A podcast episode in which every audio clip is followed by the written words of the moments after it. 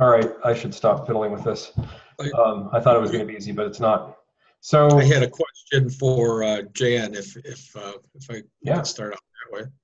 sure. On, good morning or good afternoon, I'm sorry, it's good morning, it's morning here, good day. Um, When you're, go- when you're going into the uh, jhanas, do you feel uh, chi or prana um, circulating when, when uh, that- that's happening?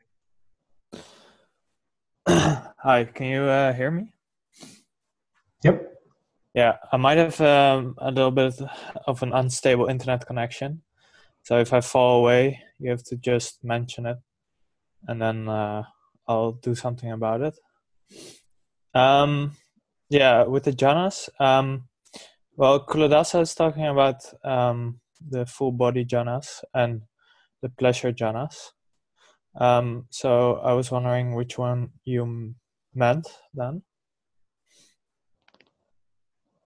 Either, either or, I would, um, I just uh, thinking from my, you know, I, I haven't gone, I've just entered like the periphery of, of what I, you know, think is a jhana, but, and I'm not sure which one it is, is a pleasure, full body, so I'm not at the, the stage to differentiate, but uh, it seems, I have a strong association with uh, chi and piti, so I was just wondering if that, uh, if that holds true in either, either or, I guess is the question. Um, well, because chi is um, more associated with the breath, right?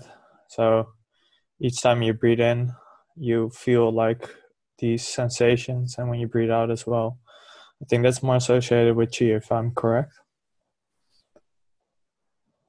And um, is more like, y- you, you can see it as like energy currents or even other things happening in your body. Um, but um, when I'm doing like uh, the full body jhanas, I'm mostly focusing on the on the chi more.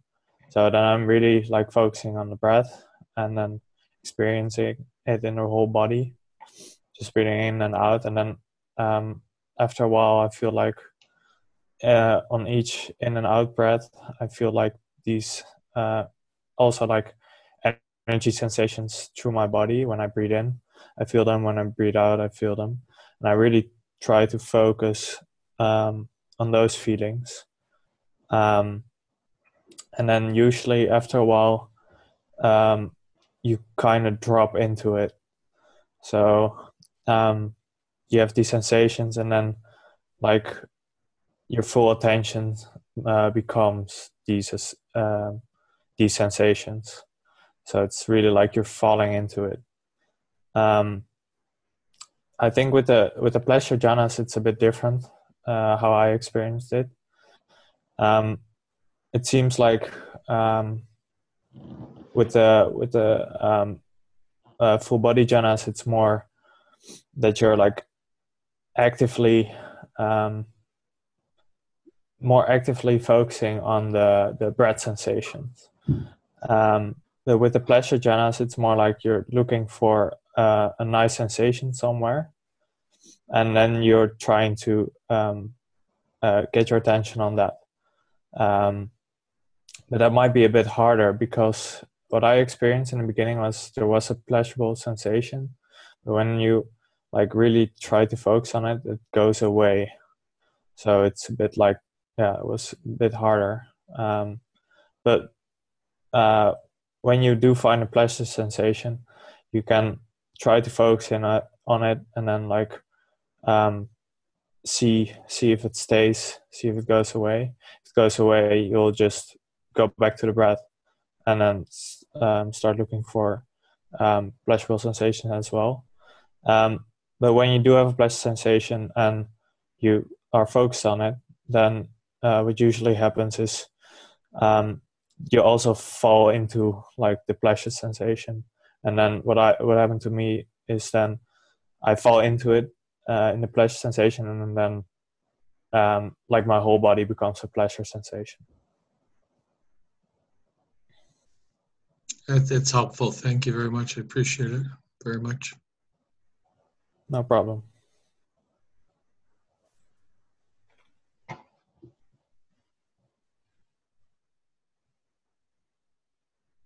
Who's next?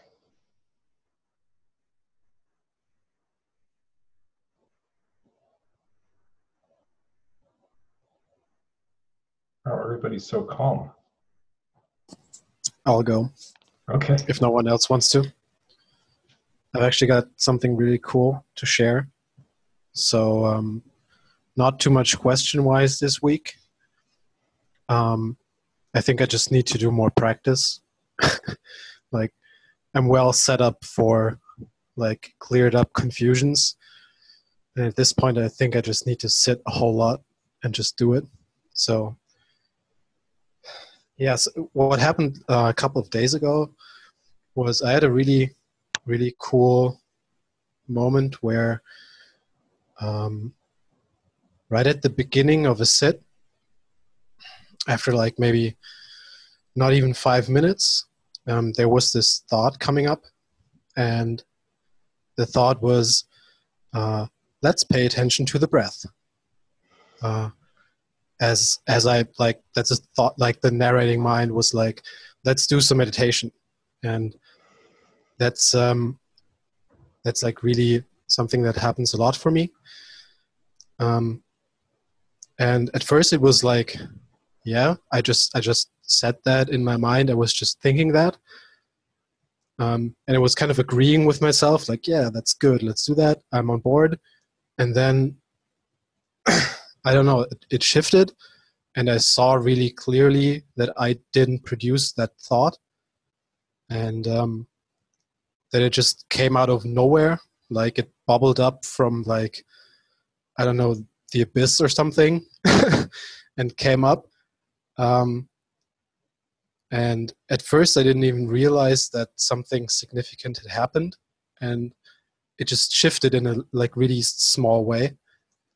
But then I kind of uh, realized that I was really, really seeing the thought as not mine and not me and not myself in a in just like a uh, not in a conceptual way, but it just I, I saw that it was the case, like uh, intuitively is maybe the word. And then I had to like kind of pause for two, three minutes and like really think about what happened and like re like analyze it to make sure I wasn't tricking myself or something. Um, and then I just like went on with my day kind of, um, yeah, I thought that was kind of significant and I really enjoyed it. And um, especially because it's, it was a the, the kind of thought where um i mean i've had like kind of these mini uh yeah but i don't want to say realizations but these moments where you kind of have some space between the self and the thoughts i've been having those like a couple like several times but this was really clear and it was also something i was normally really identified with like the narrating mind the like setting intentions and stuff so yeah that's my that's my contribution for this week Nice. Um, that that uh, space that you're describing between the self and or the between I can't remember exactly the words that you used, but um, that can be a really useful uh, part of your mindfulness practice. Um, so learning how to sort of sink into or zoom out into or whatever that place where there's that little bit of extra space can be really beneficial. Um, so uh, I would encourage you to think of this not just as like you know something that happened along the path or you know a neat glimpse or something like that, but also just use like all of those things that you experience there as part of your practice. Like like you've seen some things that you can now actually fold into your practice and you can use like when you're just going about your daily business too. Um, so, I mean, you're, you're probably gonna use them anyway. Like you probably didn't need me to tell you that, but, but uh, I just mentioned. yeah. i'm just wondering are you do you have anything very specific in mind or is that just a general thing of Well, so um, what you'll find is that if you're in that place where there's that extra space, then a lot of stuff that normally might um, bother you or, or carry you into some kind of unpleasant story won't. So, like, you know, somebody might stand on your foot in the subway, and before you might have thought, well, how rude, and, and gone off on this little spiral. But if you can go into that place where you've got that little bit of distance, then the feedback loop doesn't happen, and so the story doesn't perpetuate. And uh, and so you just wind up like having a much more pleasant day because you're not spending all day thinking about all of the stupid things that people have done to you or the things that you want or stuff like that. You can just like sort of go zoop and yeah, see what happens with that. All right, good. And and by the way, I mean you know you don't necessarily have to do anything for this to happen. It may well just happen yeah. automatically. Yeah, the way I, the way I experience it is, um, there's like a small gap between most of my like internal states mm-hmm. most of the time like a sheet like the size of a sheet of paper gap where it's like just barely more than before. Yep. And then sometimes it kind of opens up why like more. Yep. but um yeah. Yeah. Good thing to explore and you know also part of like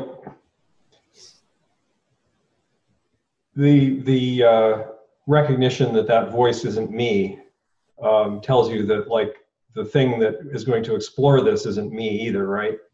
Yeah. So then part of the reason for talking about it is because there's this um, interdependence that allows uh, when we talk about it like this um, it just creates more context for for whatever it is that's doing that to do it and to recognize it. And so it's it's it's all part of the process. Anyway that was probably i don't know if that was helpful. Um, so uh, thank you for sharing that and, and well done. Um, somebody want to go next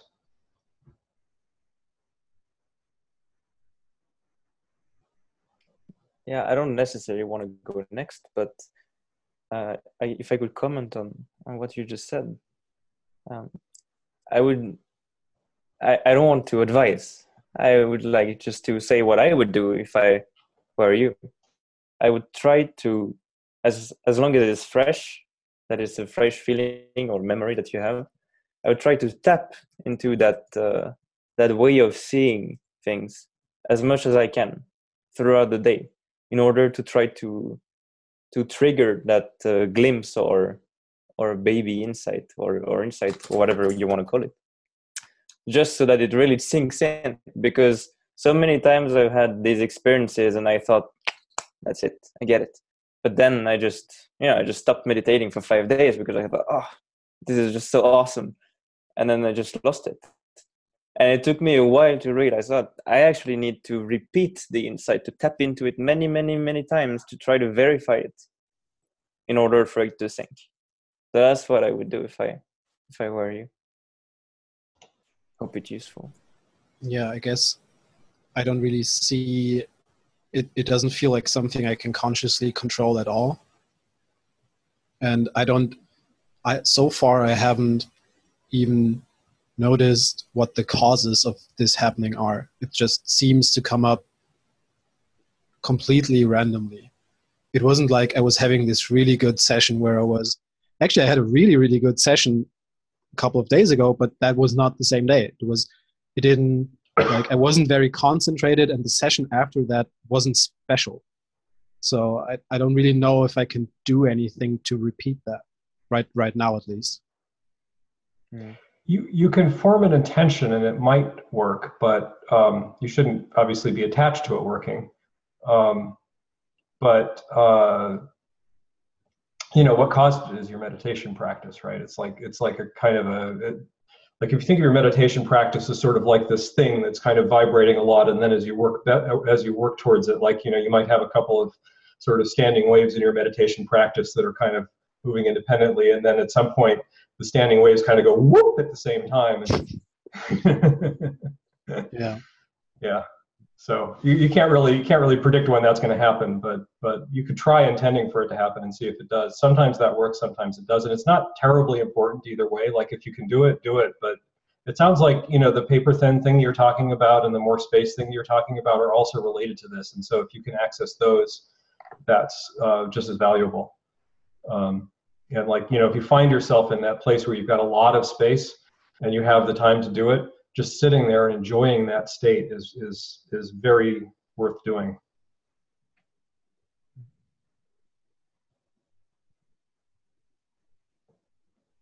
and independently also of um, of being able to tap into these things on on demand, almost on demand, or to be able to recreate the conditions to get these states.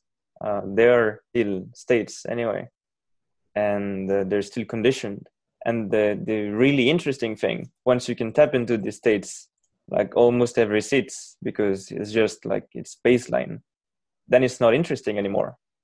And then what becomes really interesting is to try to understand how they rise and how they pass away because sometimes you don't feel them and sometimes you feel them but when you feel them most of the time it becomes really interesting to see why do they disappear these things?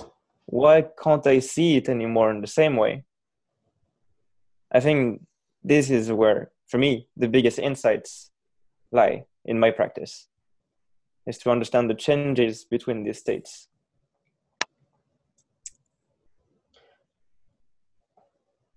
I would advise you not to get too wrapped around that idea though, because it's different for everybody. Like what you're describing um, is is uh, um, an experience that a lot of people have, but not everybody has it. So like you know, insight experiences for some people are uh, very sharp and uh, repeatable. Like like uh, Nick Grabovac is like this. Like he can he can just go you know he can go into things the same way.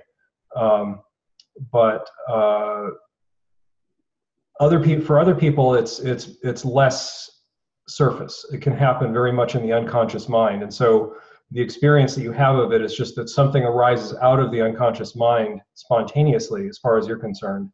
And um, and it's just as effective at, at, at getting you to, to the trait right? The trait of, of, of uh, not not being not having the sticky self that, that's that's causing you to suffer right? Um, but it because it's happening in the unconscious mind and not in the conscious mind it's difficult to it's difficult to do the kind of analysis that you were just describing. So um, uh, it, and and the, the reason i'm saying that is because um, sometimes people can get stuck on the idea that they should be able to replicate it um, consciously and wind up making that the focus of their practice. Um, and you know, if if you find that you can do that, it's great. But um, but it isn't the same for everybody, and so so you have to work with whatever is working, whatever is happening in your practice, not necessarily uh, try to replicate the experience that someone else is having. And I I mention this because I'm actually one of those people for whom a lot of this stuff happens in the unconscious mind, and I just the fruitions that I experience just kind of blossom up out of nowhere and I have no idea how they're happening. Uh, I'd love to find out how they're happening. It's interesting to me, but it's not important because I'm still getting the result. I'm still getting the the, the wonderful experience of of having had this fruition happen and having had the the change in in my mental continuum that's really hugely reduced the amount of suffering that I experience in my life. But um, it, you know, I, I still like my meditation practice is not producing the same results that yours is. And you know, I'd love it if it did, but but I'm okay that it's not. So I'm I'm glad you you said what you just said because my intention was not to to to say what you just sure said, of course basically yeah. my intention was just to share my experience but i hope that no one is sticking to my own experience yeah. I hope that everyone is pursuing their own experience and just trying to apply the the rules of the game.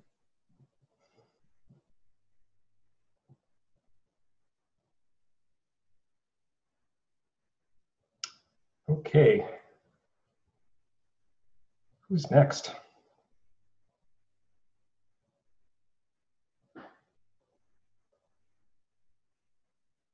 We can have a really short session if nobody wants to talk.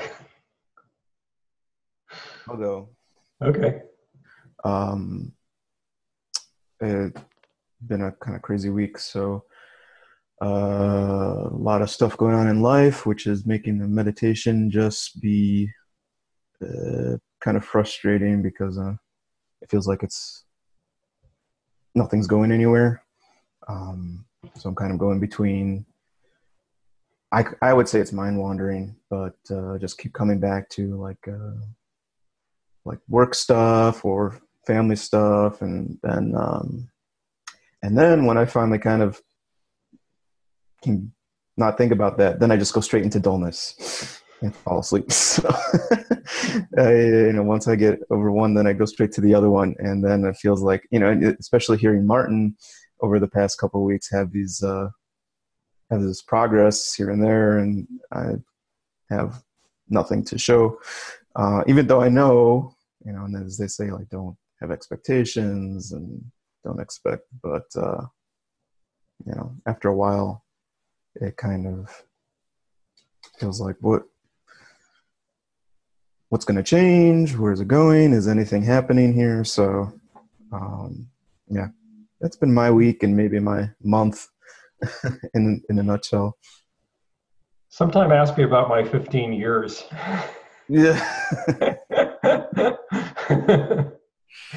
um, yeah, I mean, it's it that that's that's challenging. Um, and uh, a, a couple things I'll say about that because I've I've been in exactly the situation that you're describing. I mean, exactly like like you know I had this situation. I, well, exactly like from a practice perspective, I had this situation that um, you know my my mother uh, has has had uh, she had a stroke when she was in her late 50s and was uh, paralyzed partially in in her right side or her left side, I guess.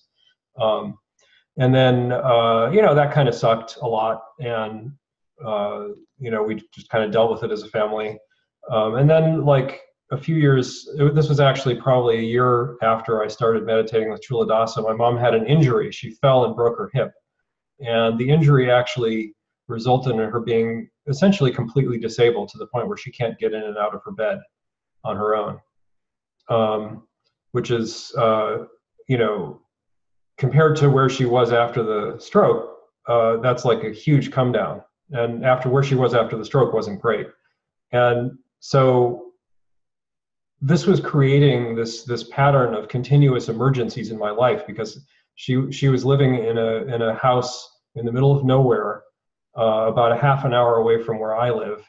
And I would sometimes get a phone call two times a day that, oh, the person who was supposed to come and help her move from her bed to her toilet or whatever didn't show up. Can you come over and do that?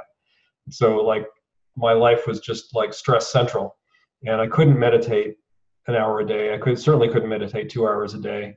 Um, I was lucky if I could manage an hour, and um, what I at first I was very frustrated by this because I was in the same place you were, where I had all of this like, you know, this like I finally found, you know, after after like the 15 years that I was just mentioning, I finally found a practice that I thought might work, and you know, like this is this was like a a goal that I'd had for for a long time, and suddenly it was like it felt like it was within reach, and then suddenly it felt like it was snatched out of reach by this situation with my mom, and um, so I had a lot of stress, I had a lot of panic attacks, there was a lot of really unpleasant stuff going on in my life, but um, I was able to continue doing the practice a little bit. And um, I can't say that I got huge results from it um, during that time, but what I did was that that I used the fact I used that frustration, um, the the feeling of like, man, I just I don't have time to do an hour sit today, and that sucks. And so I'm going to do like my 15 minutes, or I'm going to do my 20 minutes, or my half hour, and uh, let's take this frustration and see if I can use that in my meditation. Um, and so, so I basically spent that period in my life, which lasted for uh, a few months before we figured, before we kind of got things under you know more manageable. Um, I use that period as a way to work on uh, what Culadasa talks about as diligence. Um, and I don't know uh, exactly where he. I think it's probably somewhere in in uh, one of the early interludes, or maybe one of the early stages where he talks about diligence. And so I just started thinking about my sits in terms of diligence rather than in terms of what I was trying to do. Like, in other words, not uh, not about like you know, am I in stage two or am I in stage three or am I in stage four or whatever? At that point, I wasn't in stage four ever, um, and hadn't yet been in stage four. Um, but uh, just, am I being diligent right now? Um, and so think just thinking about like what diligence is and thinking about like whether or not what i'm doing right now is diligence and being satisfied with it if it is. And if if if i look at it and i see that it's not then like okay well fine it's not. And you know now that i've noticed that it's not what should i do right now? And and not thinking about like you know 5 minutes ago or 5 minutes in the future but just now. Like what's happening now? What am i doing now? Is what I'm doing now diligence? This is a twist tie, by the way. is what I'm doing now diligence, or is it, um, or am I am I just like you know sort of self uh, what is it uh, self comforting? There's a self self soothing, right? And you know if I'm self soothing, is that actually what I need to be doing right now in order to be more diligent, or is it avoidance? And so basically, just like having that little internal thing for like you know however long my sit is and then the other thing that I did is that it, this was keeping me up at night a lot. And so, um, you know, if I woke up in the middle of the night with some clever plan for how I was going to devise some Rube Goldberg solution to my mom's mobility problem so that she could like, you know, like use a, at one point I actually bought a winch that I was going to attach to a, a, a frame so that she could use a, a climbing belt that she'd be wearing, hook it to the winch, press the button, it would lift her up, and then she would rotate off of that onto whatever she needed to rotate on. So I had this like incredibly complicated thing. And so I would be like in the middle of the night or when I was sitting down to meditate, thinking about this complicated thing. And um, it would keep me awake. Uh, and so if I got up in the middle of the night, I would just get up and sit. You know, I would get up and sit for a half hour. And then I would go back and I would um, try to go to sleep. And, and oftentimes I would be able to go to sleep after having sat for a half hour because my mind would be less, you know, racy. Like it would like, especially if I worked on the diligence thing, you know, just, just like letting go of, of, you know, whatever comes up, like, don't be mad at myself if stuff comes up, but just like keep letting go of it as it comes up, keep letting go, keep letting go. What's happening right now. Don't focus on like results, just focus on what's happening right now and you know i got through that period and afterwards um, i was in stage four really solidly um, so the point i'm making is that is that the stuff that you do right now even if it's not producing results right now can definitely produce powerful results later. Um, and so don't like do your best to to take refuge in that. Like don't just don't just sort of like go oh yeah yeah yeah this is this is good in the long run. Yeah yeah yeah. Like seriously like like think that. Like like like open that up and and think about it because you know when you're in a situation where where life is just like you know throwing you a lot of rough ocean and you can't really have a practice that feels stable it's really important to remember that whatever you're doing in your practice uh, once things once the the waves settle down a little bit uh, will work and you will see results. And you know also by the way i mean i got some amazing results from from just doing this what i'm talking about you know i, I remember once uh, having a panic attack and um, i didn't realize i was having a panic attack it really just felt like this intense energy and it was it was around the fact that I was worried about my mother because she was alone in the house, um, and I couldn't really go do something about that. So this panic attack came, and uh, and it was just like overwhelming. But my mindfulness was was enough after after all these months of doing what I'm describing that I was just like, whoa, what's this energy? You know, I, I seem to be like getting a lot of energy out of thinking about the situation with my mom. Wow. And then the energy would fall away because I was not really engaging with it. And then as soon as the energy fell away, the sort of, whoa, that's interesting, stopped because the thing that was making it happen stopped. And so the, the panic would come back and it just like, the panic came back like, I think it came back about seven times. And then, and then uh, after the last time, it just was like, yeah, okay. You know, now I know, now I know what a panic attack is like when it's just starting. And so as soon as it starts, I'm just like, oh, there it is. And it's gone. Um, so you know, like don't don't necessarily think that the things you're going to get out of your practice right now are going to be like you know that you're going to be levitating off of your cushion or something like that. It's that's not that's not what this, the fruits of your practice will be at this point in your life, and and that's okay because the fruits of your practice will still come out later when you when things calm down a little bit. It's uh, interesting you mentioned that because my dad broke his hip last Friday. So yeah. exact um, more than you know I'm going through, kind of similar yeah. to what, exactly what you're going through. And uh, he's also was very unhealthy before that. So yeah, it's just a compounded thing. Yeah. And uh, um, but I I I there is some insight to what you say about that to really yeah because I think I kind of am doing that yeah yeah yeah I guess supposedly supposedly there's progress yeah. being made. That's what I've been told, but uh, yeah. I'll try to really uh, dig deep into that little bit more. Um, yeah, that's all. I think that I mean, I'll see if there's anything else over this week that I thought was interesting to share, but okay, we're taking up some time now. sure.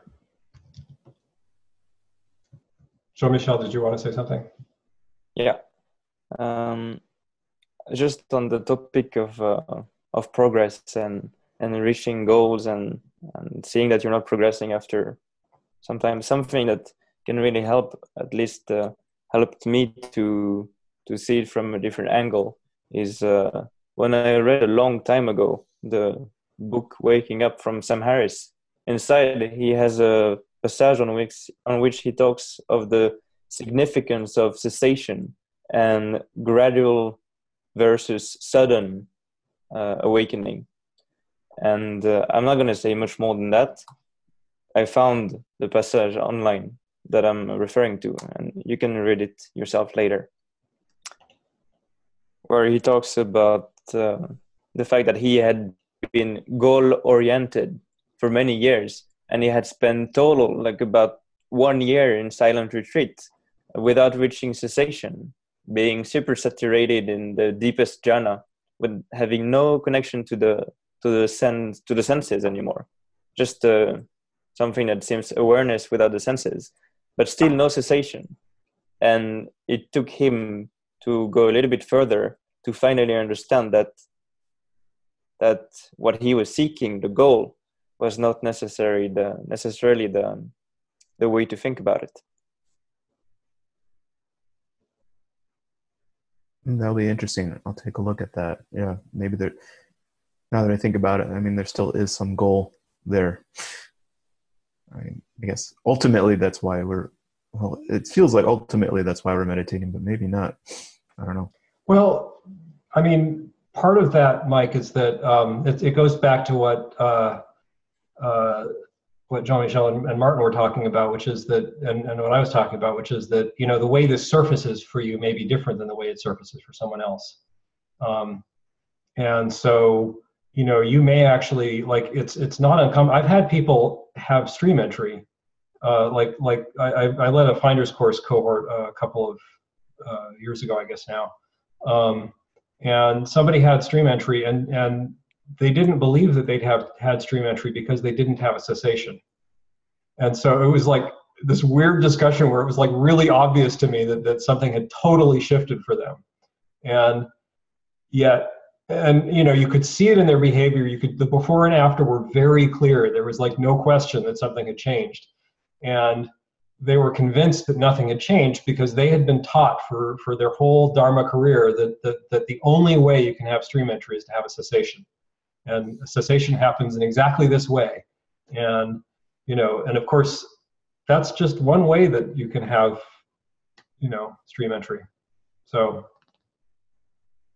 you know and i mean it was actually real really refreshing. Culadasa was the first person that that uh, that that mentioned that you know some people just have this experience that like you know at some point like they notice that things have shifted and it might be and they look back and they can say oh well like six months ago things were definitely different. And i can't really say when in this six months between then and now things shifted but things have shifted. And so it's like it can be very gradual uh, it can just totally surface up out of the unconscious without ever appearing in the conscious mind. So so in other words part of the goal oriented part of the point of saying don't be goal oriented is not that you're not trying to have stream entry or something like that. It's it's that you have no idea how it's actually going to surface for you. And so you know like like trying and and it, even after it's surfaced for some people it's it's it's only when they have it's only when you kind of walk them through like look what's changed that they can tell you oh yeah okay yeah something really did change. And you know then you start talking about like you know the fetters and you can say well you know oh yeah like i can see how this fetter has dropped. But you know no evidence of how it happened. Can i ask you guys if you and i don't know if this was made clear in other texts or anything where but uh is the kind of trouble and more issues that you're having to deal with in life does that help push you further along the path? Is it kind of like fuel that gets you there whereas another person who's trying to do the same thing and everything is in life is perfect and they don't have to be challenged with anything also trying to achieve the same thing? Is there is it like fuel i don't know is there it yeah. does it not matter it's definitely a theme in Tibetan Buddhism. I don't know if it's as much of a theme in Theravada, but um, certainly, like if you if you think about the story of the Buddha and the mother whose child died, I don't know if you're familiar with that one. Um, basically, uh, so you know the Buddha the Buddha is like famous and you know everybody thinks like the Buddha can solve all their problems like a magic pony or something like that.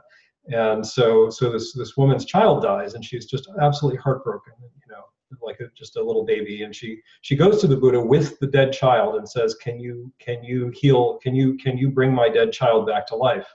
And um, the buddha says go out.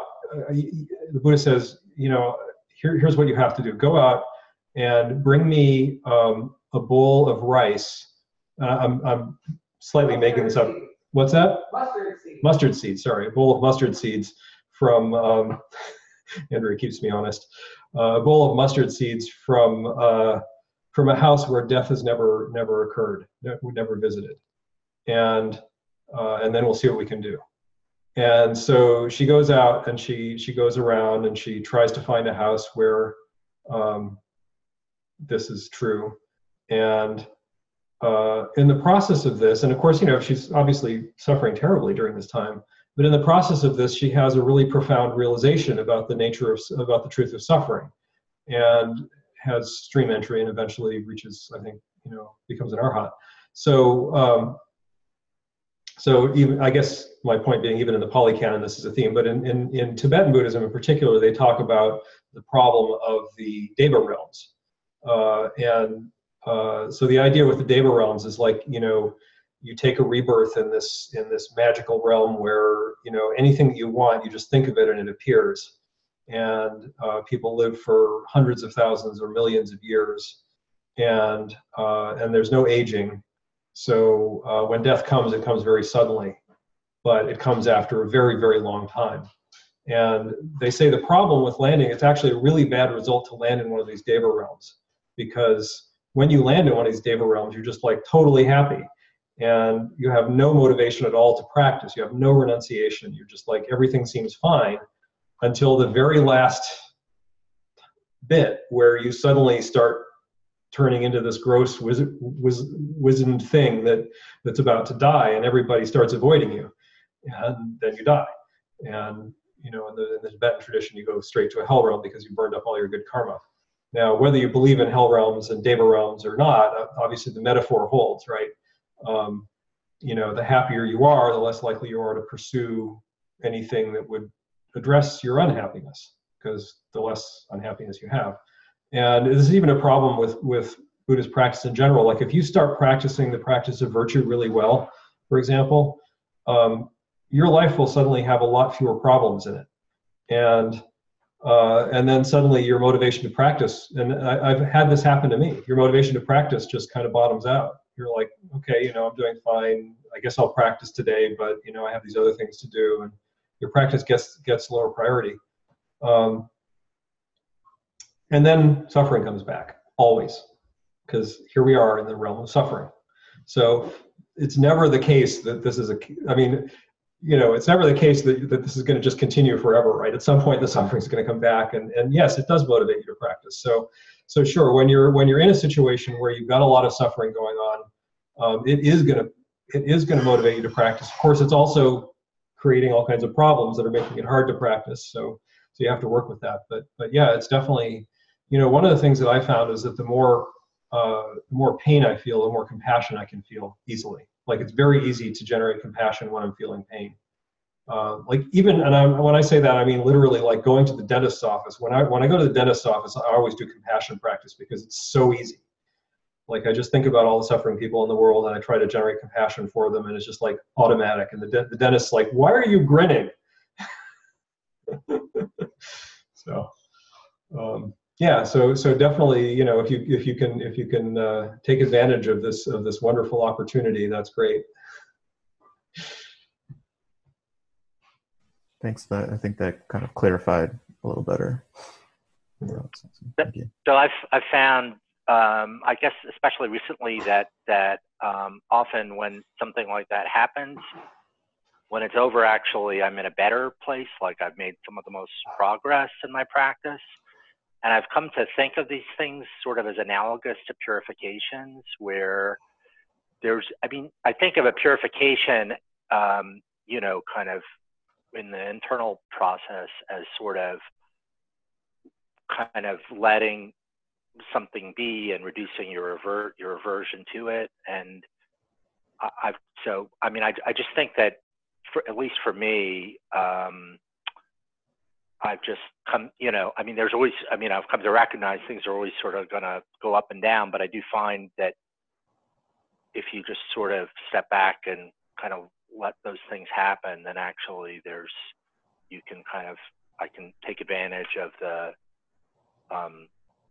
you know, the time, you know, the, the kind of once the, once things have settled back down, I'm actually in a better place than I was mm-hmm. before.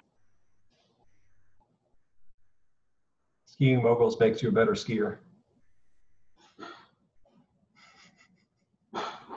Thanks, Ben.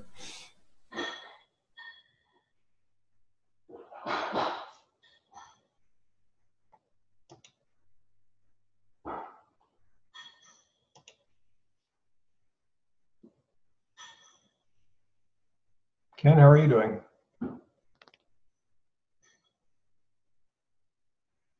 Hey, um, I'm doing okay.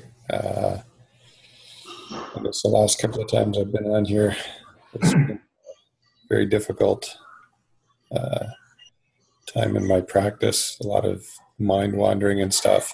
Um, some of the best advice I got was actually somebody on Reddit said just let go of expectations. Don't have any expectations. Just explore. Just you know whatever happens happens. You know just let it all be. And after doing that for a couple of weeks, things seem to have stabilized a lot in practice. Um, getting a lot more focus, a lot more clarity. Um, and so, yeah, practice wise, things are going really well. Um, something seems to have really clicked for me in, in some way about the difference between me and my thoughts and feelings. Talking about this paper thin gap and this big gap and stuff. And there's actually kind of a cool Dharma talk someone posted on Reddit. A guy called Rupert Spira, I think, or Oh, Spira. yeah. Um, and he kind of gave a talk describing the difference and sort of talked about yourself or the I or whatever permanent thing you want to call it as being just awareness, which is always happy, you know, always, you know, undisturbed, and your thoughts are just different things. And so I actually had the experience the other day that I woke up in the middle of the night and there was, you know, something on my mind, something was bothering me. I kept, you know, spinning over this thing. And then I just kind of had this thought, like, you know, I'm just a container and this thought is just there spinning around, but I can let it go and go back to being the container. And I closed my eyes and fell back asleep. And that was pretty cool. And I've had kind of a similar experience during a sit. Um, I've talked about some of these purifications and sort of tensing up into these silent screams and all these, you know, pre emotional content coming up. And one of these things started happening in my last bit. And there was a lot of unpleasantness associated with it, a lot of body tension and stuff. But whatever it was that was just this container of awareness just kind of smiled at it and it's just like no it's all good you know i'm i'm not this thing this thing is just there it's just happening and you know i'm all good this can go on all day and i'm all good so that was kind of cool um, so you know technically and in that sense things are improving. Um, and i had on a little bit of a tangent i had an interesting experience the other day about attention and awareness. And that's that um, i i lift a lot in the gym and periodically i have the experience after pulling a really heavy deadlift of almost passing out not i've been lucky that i haven't actually passed out but you know sort of everything starts to go black and you know you're just sort of there's only a bare thought at the edge of your consciousness you know stay upright stay holding on to something. And uh, i realized that from a Culadasa kind of perspective what was happening is that i had no attention whatever the thing is that's in my mind that creates attention was completely shutting down at that point. And all i had was awareness of you know just sort of these pre thoughts. And it's it's it, there was there was just no ability to have any attention whatsoever. And so that really sort of highlighted for me that there is a like a physiological you know evolved difference between the two things that you know i could see the one physically shutting down as a result of a physical stress so so that was kind of an interesting interesting thing for me so anyways Yeah, Culadasa actually talked about that a little bit on his Q and A. If you want to check it out, yesterday, oh okay Yeah. just about the physiology. So um, it sounds like your kind of your your exercise attitude is a bit like mine. Um, I'm wondering if if like I, I at some point kind of decided that I might be it might be good to to work on that. Um, I don't know if you would agree with this, but um, my tendency. So my my big exercise thing is getting on bicycles and going. Right. It's not it's not weightlifting, but but it's got it's got similar qualities. You know, you're you're lifting your body weight up a mountain or something like that. And I have this really obnoxious tendency that whenever I get on the bike, I always have to go at my absolute maximum. Like I can't I can't just have a nice bike ride. It's always like, you know, okay, am I going as fast as I can? No. Oh, Well, I mean, it's, it's not even a thought process, right? It's just happening. It's just like it's like Martin was saying. It's like there's some something deep inside of me that's saying, you know, okay, go a little faster, go a little faster. Are you going fast enough? And um, you know, I I've concluded like it actually is problematic because it means I can't go on bike rides in the winter because if you if you if you do that in the winter, then you know you're gasping for breath and it's just like totally messing up your lungs and when you get back you're just like coughing up your lungs I mean, it's horrible so um, so last winter we had a pretty open winter here. We didn't have a lot of snow on the ground, and I would just go out on bike rides when it was below freezing, and try to uh, have a nice, enjoyable bike ride where I didn't shred my lungs. And I'm just wondering if, like, you know, there's a related practice for you to do in there because it's like I mean I'm not you know like it's it's your it's your practice if you want to do deadlifts until you until you almost pass out that's that's that's your shtick but but I, I do wonder like like why the hell are you doing that like why would you want to why would you want to push yourself so hard that you almost pass out like what's going on there um, you know maybe nothing maybe it's nothing to think about at all but but I, I feel like you know for me there's there's definitely like some kind of piece of conditioning to work on that's that's why I can't get on a bicycle and just have a nice gentle bike ride or you know a brisk but not insanely brisk bike ride. Um, so I'm just putting that out there, something to think about. Yeah, no, it's a an interesting point. Um, you know, yeah, it's conditioning. Everything is conditioning. Yep. I, I am becoming more and more convinced of that.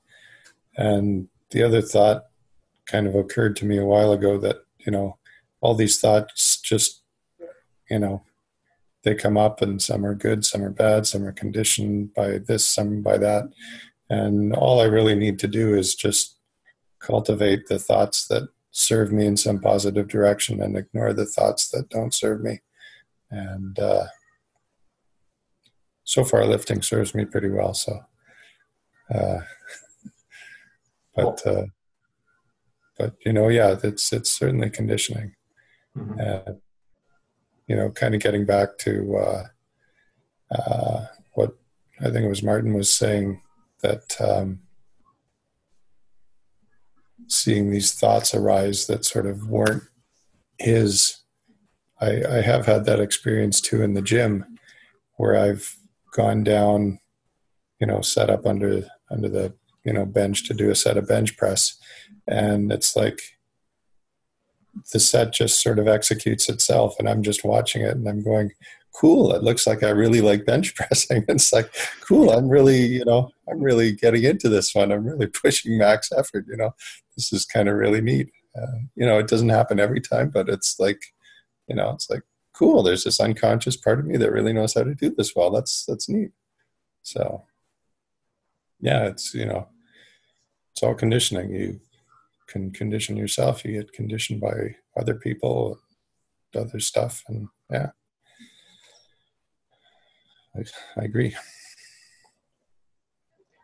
By the way, on the topic of conditioning, um, I don't know if you guys have any interest in this, but um, Jeffrey Martin, who the guy who does the Finders course, also has a, a course for people who've had insight experiences called the Explorers course. Um, and I, I, suspect there are several people on the call here who could benefit from that course. He's starting one up in January. So I just mentioned it in case you're interested, but it's, uh, you know, like, like what you were just talking about, Ken, sounds like a classic example of something that, that uh, you know, Jeffrey goes into quite a bit of detail about conditioning in the Explorers course, and I found it pretty useful, like, like what it is and, and how to identify your conditioning, how to identify the conditioning that's that, that you want to keep versus the conditioning that, that's problematic, uh, how to find your blind spots, like the things that you're just not seeing at all. Uh, it's a pretty good course. Um, Dad? Yeah. Where can I find info about this course? Uh, hang on a sec. Um,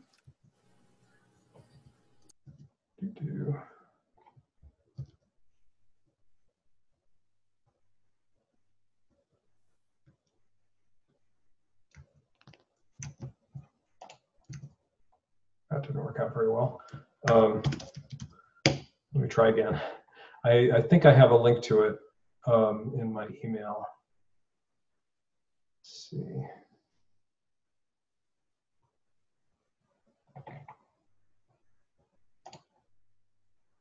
Let me see.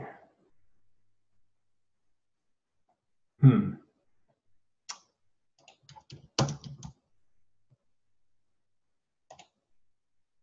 Okay.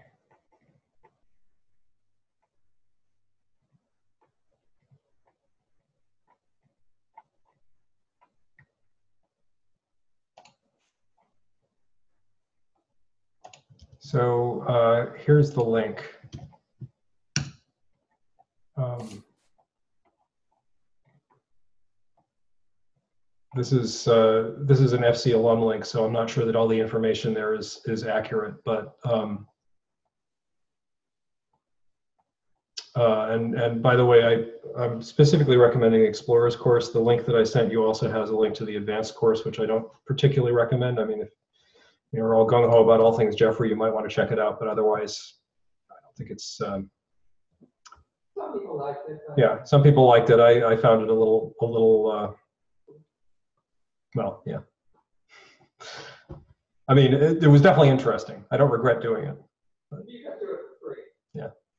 Andrea points out that I got to do it for free.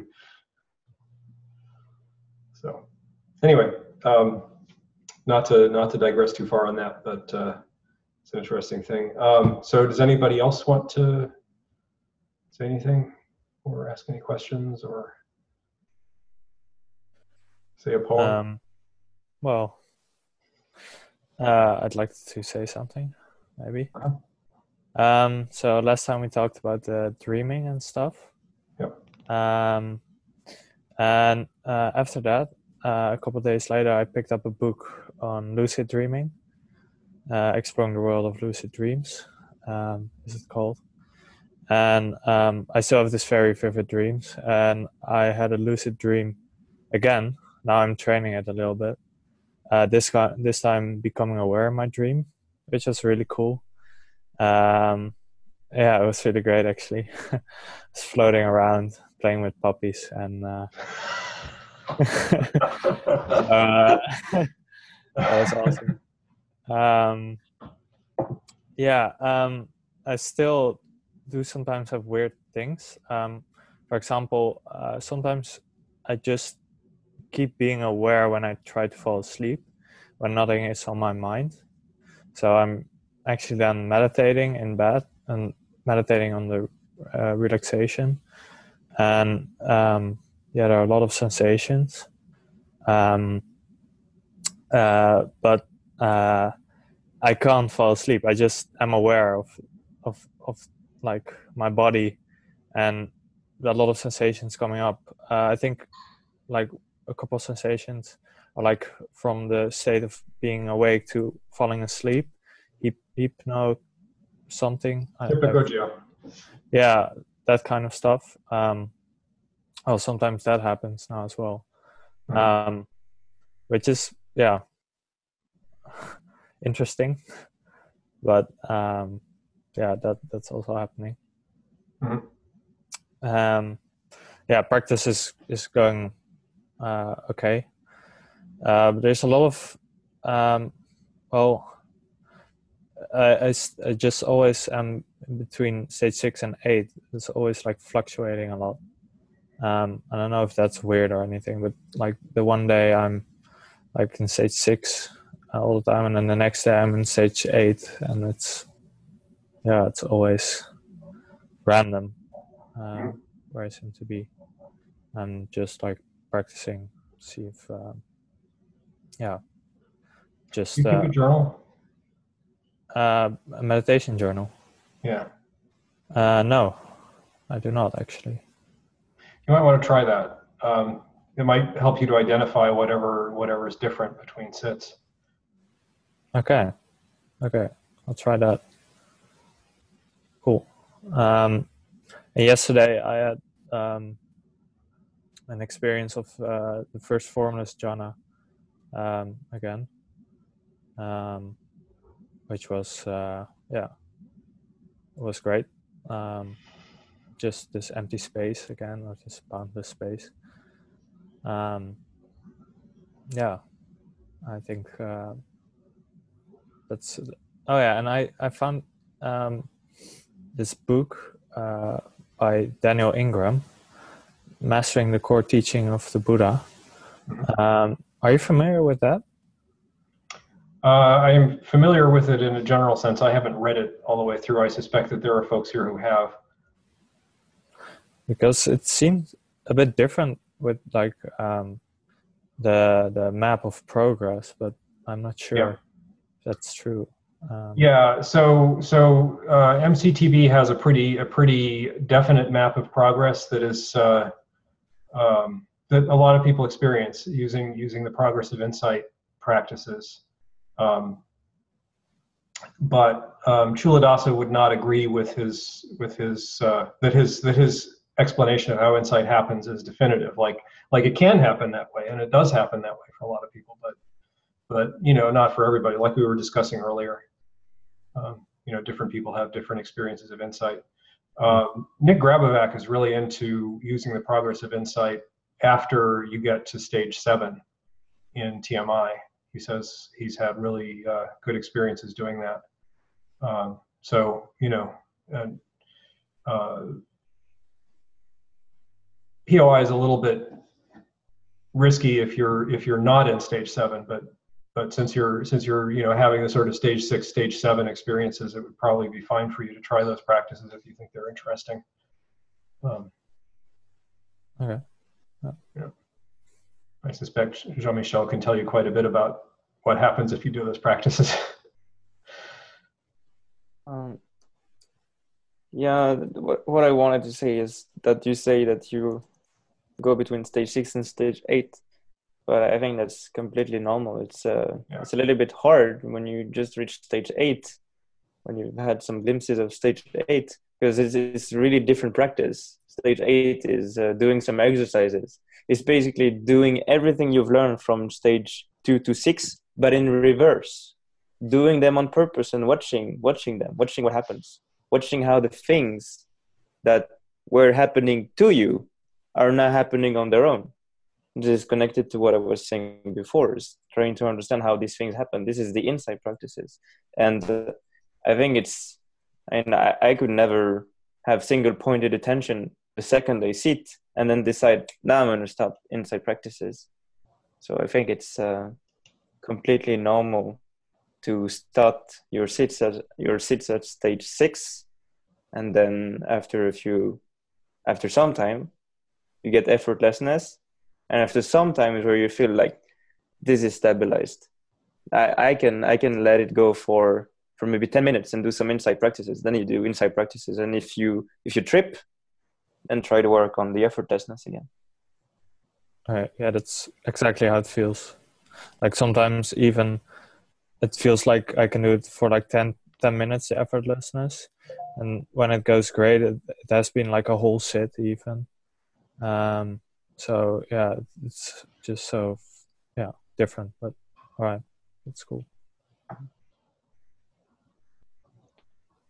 and uh, I wouldn't even worry about trying to get to the insight practice anyway. Just uh, just try to go where it takes you. Sometimes uh, sometimes some things happen that really try to drag me out of the where I was going to go. Like maybe um, I'm falling into some experiences that I've that I haven't had before, but are really with a a not so much disturbances, like not so much distractions. So it's also interesting. But then I'm like, oh, but wait, I was supposed to to do some insight practices. Oh, but maybe I can do that later. so it's I think it's also okay sometimes to to decide that you can let the boat takes you where it takes you. Not Okay. necessarily be too strict. Yeah.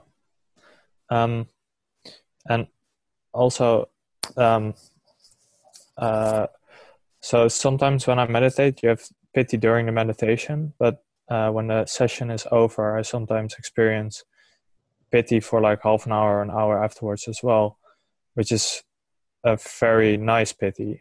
So it's very, like, very nice energy currents throughout the body for like a longer period after the meditation. What what kind of piti is that? Is it like a higher grade piti or is it something else than piti? Or I also was wondering that. Well, you can find the answer in the book. I'm just saying you can you can read it for yourself. But what I would say is, does it really matter? I'm not sure.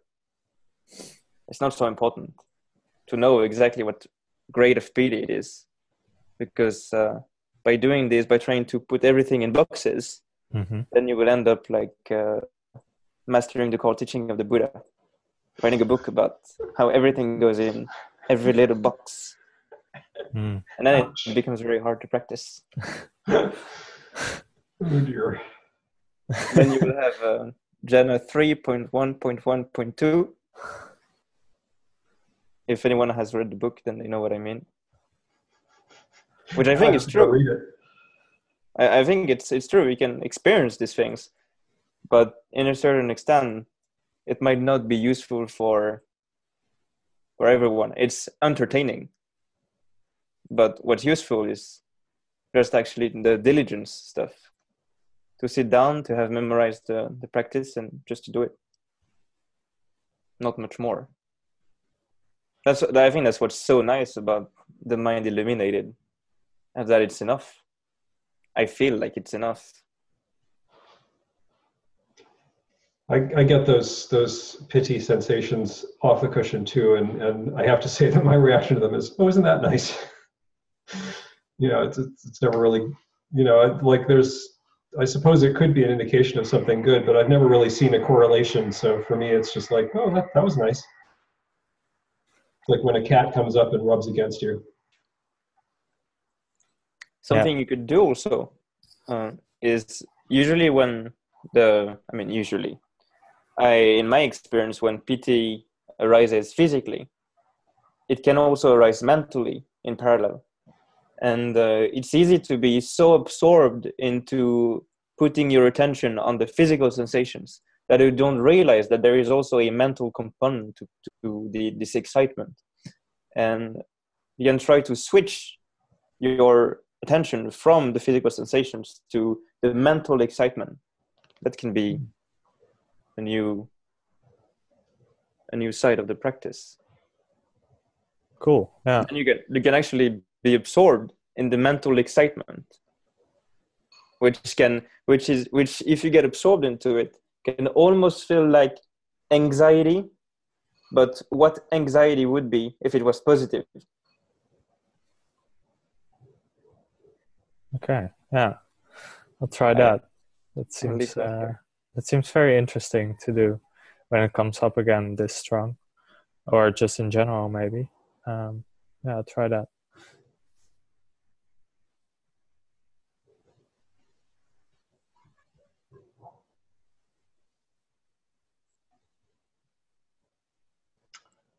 Okay, well, uh, we're we're getting towards the end here. John and Ben haven't said anything much. Do you guys have anything you want to bring to the table? Nope, I'm just lurking for this morning, but All right, thanks. sure. Not not much to add. I mean, I, I again, I you know always get a lot out of these, and I'm but practice is going well, and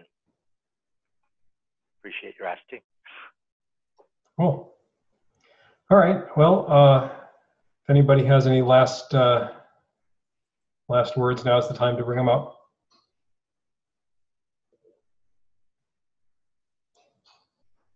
Sounds like no.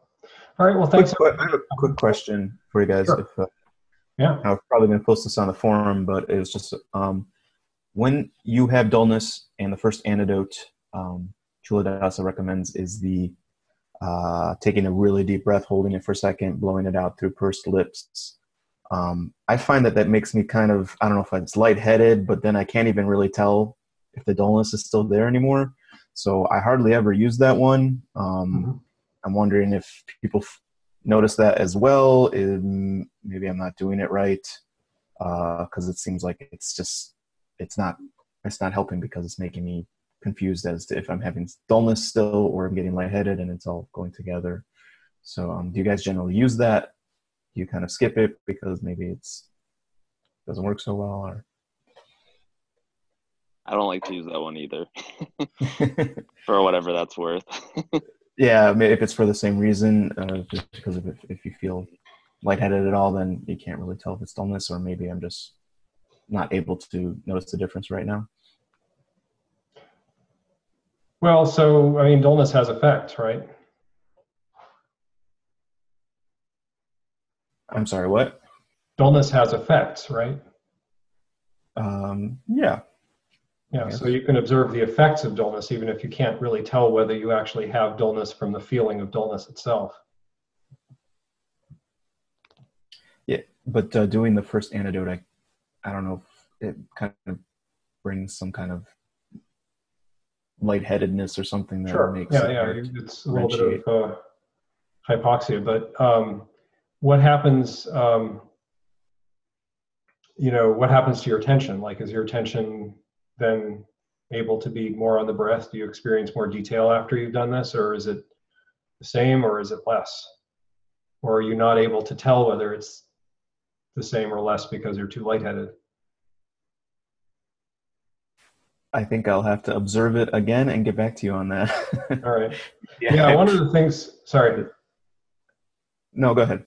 Uh, so uh, one of one of the the teacher trainees in my cohort is um, a yoga instructor. Actually, two of them are, but but one of them in particular has mentioned that she uses Kapalabhati that way, uh, which is a yoga practice where you basically do a bunch of of uh, uh, very short breaths with strong exhales, um, and and it really oxygenates the brain, um, and then you know that can that can dispel dullness. Um, I mean, my personal experience with dullness, and and you know, this is another thing to explore. I, I would personally try all of the all of the antidotes that that Culadasa mentions, and just see what what effect you get out of them, and do do the best you can to observe, you know, what effect it has on your experience of the clarity of the breath, and you know, the basic markers of like, do you have dullness? Um, but the other thing is, um, a lot of times dullness is avoidance. And so um, it can be helpful to to get curious about what it is that's being avoided. And it'll be something different you know over time. It's not always the same thing but but it's very common. There are a lot of things that your mind is going to try to avoid as you deepen into your meditation practice. And um, and dullness is one way to avoid them distraction is another so like it's like there's it's no accident that we have these these meditation obstacles um, i think it's k-a-p-a-l-l-a and Bati sounds right. I don't know. Uh, hang on a sec. Let me just Google it. But anyway, yeah. So so so try to observe like what's going on in your mind um, when dullness arises, and uh, you may discover that uh, that uh, you can see things. Have you tried to get a really cold shower? I tried the ice face in the ice water, but um, It, got no, I mean the really cold. cold water. Just go under and put it. Really Yeah, cold. in the ice water, you need to you need to like hyperventilate a little bit, hold your breath, put your face in the water, leave it there for long enough, like probably 10 or 15 seconds. And then that that triggers the dive response. I, I don't know if I've done it for 10 and 15 seconds. I realized that it was it was really uncomfortable. Yes. but I see what you're saying. Well, it doesn't have to be like you shouldn't like fill the pot with ice and then have a little water in it. You just want it to be cold. You don't want it to be Yeah, like yeah. really cold. No, I mean it was just the the sensation is uh, kind of uh, little freaking out. Maybe that's what you were supposed to do. Um, Yeah. But the way I meditate is is in kind of like a it's a sunroom. Now, right now it's pretty cold because of winter, so I haven't been doing that because I didn't want to get too cold. yeah, you don't Uh, want to get so- hypothermia while you're meditating. yeah, exactly. So uh, I, uh, I I use it a few times, but um, and maybe the cold shower, just a complete cold shower, and then kind of drying off. I don't know if uh, you mean like cold shower, go about your regular business and to get ready for the meditation, or just shower and then run over and meditate right away. It's up to you. What you can do that's really interesting when you do cold shower is pay attention to how aversion is arising before you touch the water. If you have had previous experiences with cold shower, if it's the first time, then maybe you won't have it. But if it's the second time, you will probably have it. I'm getting a it quite aversion. at Just, the very beginning. I'm getting aversion just hearing you talk about cold showers. Uh,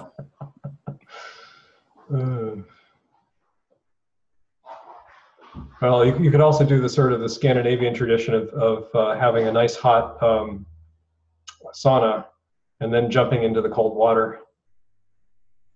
Like like you have to you have to break a hole in the ice and then you jump into the cold water and then you then you get back out and then you then you meditate. Not Just on the ice. have some ice around. Yeah, well, you need you need you need like some ocean that's frozen over, which is not something everybody has access to, unfortunately. Yeah. All right. Well, this has been fun. Thanks for coming, and uh, we will talk again. Thanks. Thanks, Ed. Thanks all.